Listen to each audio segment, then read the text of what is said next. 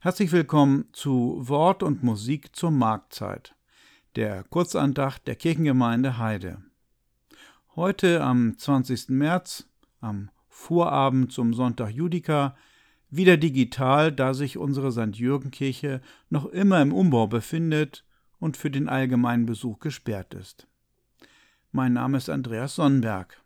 Ich bin Pastor im Haider Fahrteam und an der Orgel hören Sie unseren Kantor und Organisten Franz Spenn. Heute möchte ich Ihnen etwas erzählen zu einem Filmklassiker der Geschichte, den manche etwas verächtlich als Sandalenfilm bezeichnen. Ben Hur, gedreht 1958 bis 1959 von dem deutschstämmigen Regisseur William Wyler. Es ist die Geschichte um die jüdische Familie Hur, in der Zeit Jesu und in Palästina, die unschuldig in Not und Verfolgung gerät, die dann den Sohn der Familie, gespielt von Charlton Heston, auf abenteuerliche Weise vom rechtlosen Sklaven zum angesehenen Bürger Roms macht. Es geht dabei um Verrat und Rache, Liebe und Vergebung und all dies in dreieinhalb Stunden voll mit Opulenz und Dekadenz fürs Auge. Mehr davon gleich im Textteil. Lassen Sie uns miteinander im Wechsel beten. Herr, meine Zeit steht in deinen Händen. Hilf mir durch deine Güte. Gott gedenke mein nach deiner Gnade. Herr, erhöre mich mit deiner treuen Hilfe. Amen. Einmal sollte man ihn gesehen haben. Ben Hur. Nicht das digitale Remake von 2016, sondern den Vorgänger von 1959 mit Charlton Heston und Stephen Boyd als Ben Hur und sein Gegenspieler Messala. Die Chancen dafür stehen nicht schlecht. Religiös aufgeheizte Zeiten wie Weihnachten Passion oder das bevorstehende Osterfest führen bestimmt auf irgendeinem Fernsehkanal zu einer der etlichen Wiederholungen dieses Films. Aber eigentlich ist dieser Monumentalschinken etwas für die große Leinwand, das Kino, das wir in den Corona-bedingten Zeiten so schmerzlich vermissen. Denn gegen die sich damals dramatisch ausbreitende Flimmerkiste im Wohnzimmer war der Breitwandfilm einst konzipiert. Zugleich sollte er das damals strauchelnde MGM-Studio vor dem Untergang retten. Dementsprechend waren die Hoffnungen, aber auch die Drehzeit und die Filmkosten hoch. Und so wurde es eine Materialschlacht sondergleichen.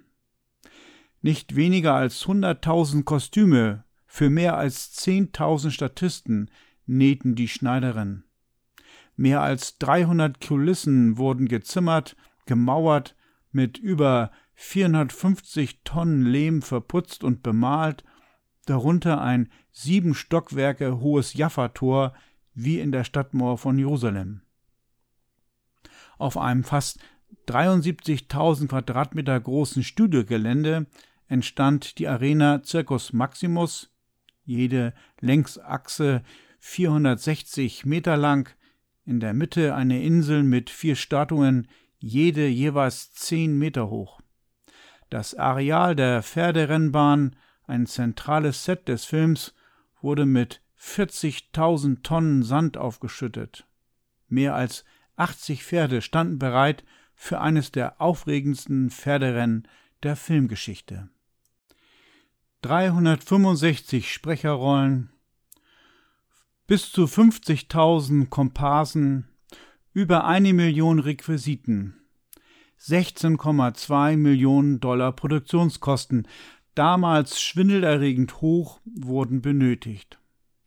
Und alles gedreht nicht in den USA, sondern in den von Mussolini einstmals gegründeten Filmstadt Cinecittà bei Rom.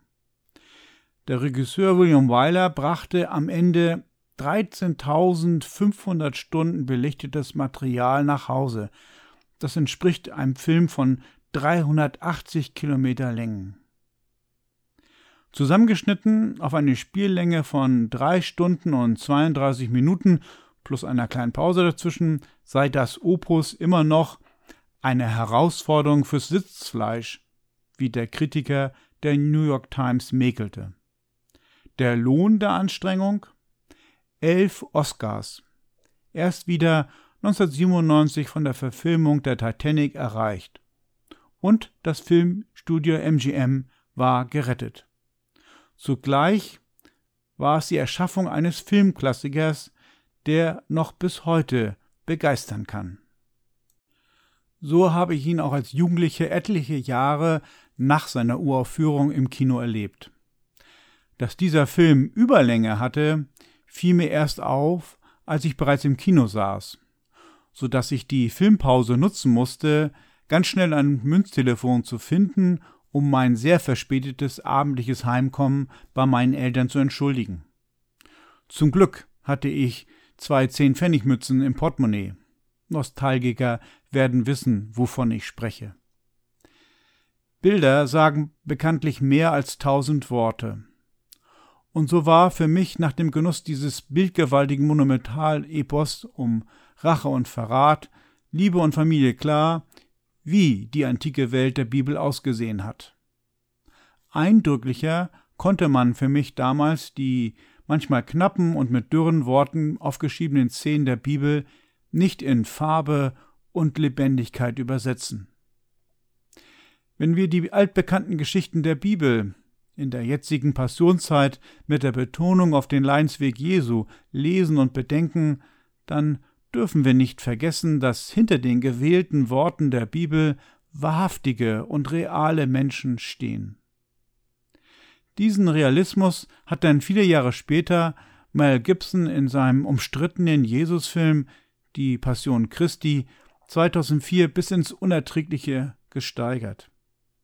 In Ben Hur kommt Jesus auch vor, wenn auch nur als Nebenfigur, jedoch jedes Mal an einer wichtigen Schnittstelle im Leben Ben Hurs.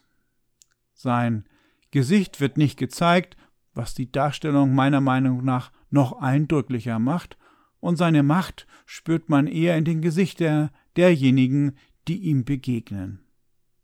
Am Ende, als der Film den Tod Jesu am Kreuz von ferne zeigt, den Ben Hur nicht verhindern kann, rettet Jesus nicht nur stellvertretend die Menschheit vor der Sünde Sold, dem Tod, sondern auch die Familie Ben Hurs.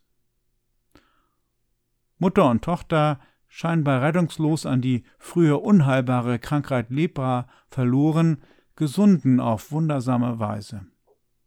Schließlich kommt Ben Hur selbst zum Glauben an Jesus als den erwarteten Messias.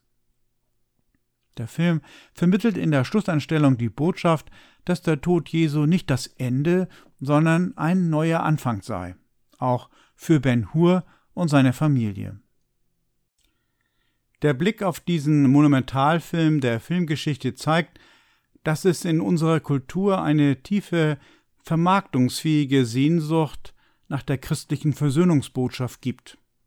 Millionen von Menschen schauen sich zum Teil mehrfach einen dreieinhalbstündigen Film an, offenbar ohne dabei Langeweile zu empfinden. Es scheint, man kann sich nicht satt sehen an der Botschaft, dass die Liebe stärker ist als der Tod. Gesellschaften, die den Unwägbarkeiten von Krisen, Kriegen und Pandemien ausgesetzt sind, träumen eben auch von Beziehung und Handlungen, die von Liebe, Vergebung und Versöhnung bestimmt sind. Spuren christlichen Erbes in einer von Kommerz und Gewinnmaximierung bestimmten Welt. Grund genug, diesen Film als Medium zu nutzen, um auf genuin christliche Inhalte zu sprechen zu kommen. Und ihn natürlich bei Gelegenheit selbst anzusehen. Prädikat besonders wertvoll. Amen.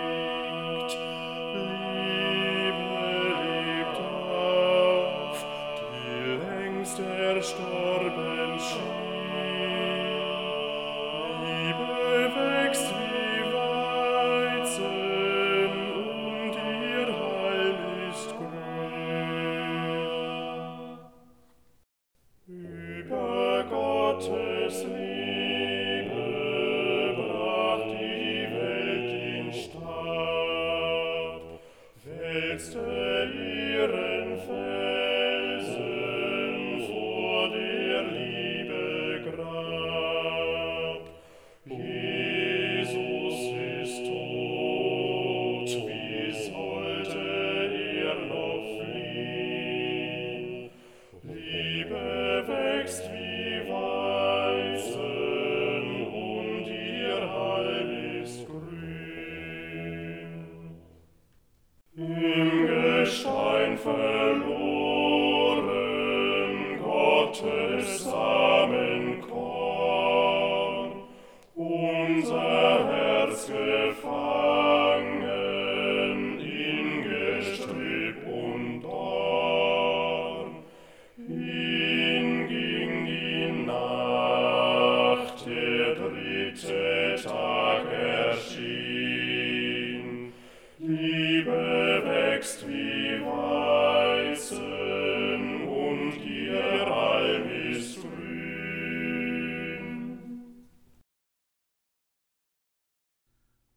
Lasst uns beten, wie Jesus Christus uns gelehrt hat, und wenn Sie mögen, sprechen Sie gerne mit. Vater unser im Himmel, geheiligt werde dein Name, dein Reich komme, dein Wille geschehe wie im Himmel, so auf Erden. Unser tägliches Brot gib uns heute, und vergib uns unsere Schuld, wie auch wir vergeben unseren Schuldigern. Und führe uns nicht in Versuchung, sondern erlöse uns von dem Bösen. Denn dein ist das Reich und die Kraft und die Herrlichkeit in Ewigkeit. Amen. So lasst euch segnen. Gottes Segen durchströme euch wie lebendiges Wasser. Die Quelle des Lebens erfrische euch, stärke euch, belebe euch und mache euch zum Segen für viele. Gott segne und behüte euch auf allen euren Wegen. So geht in Frieden. Amen.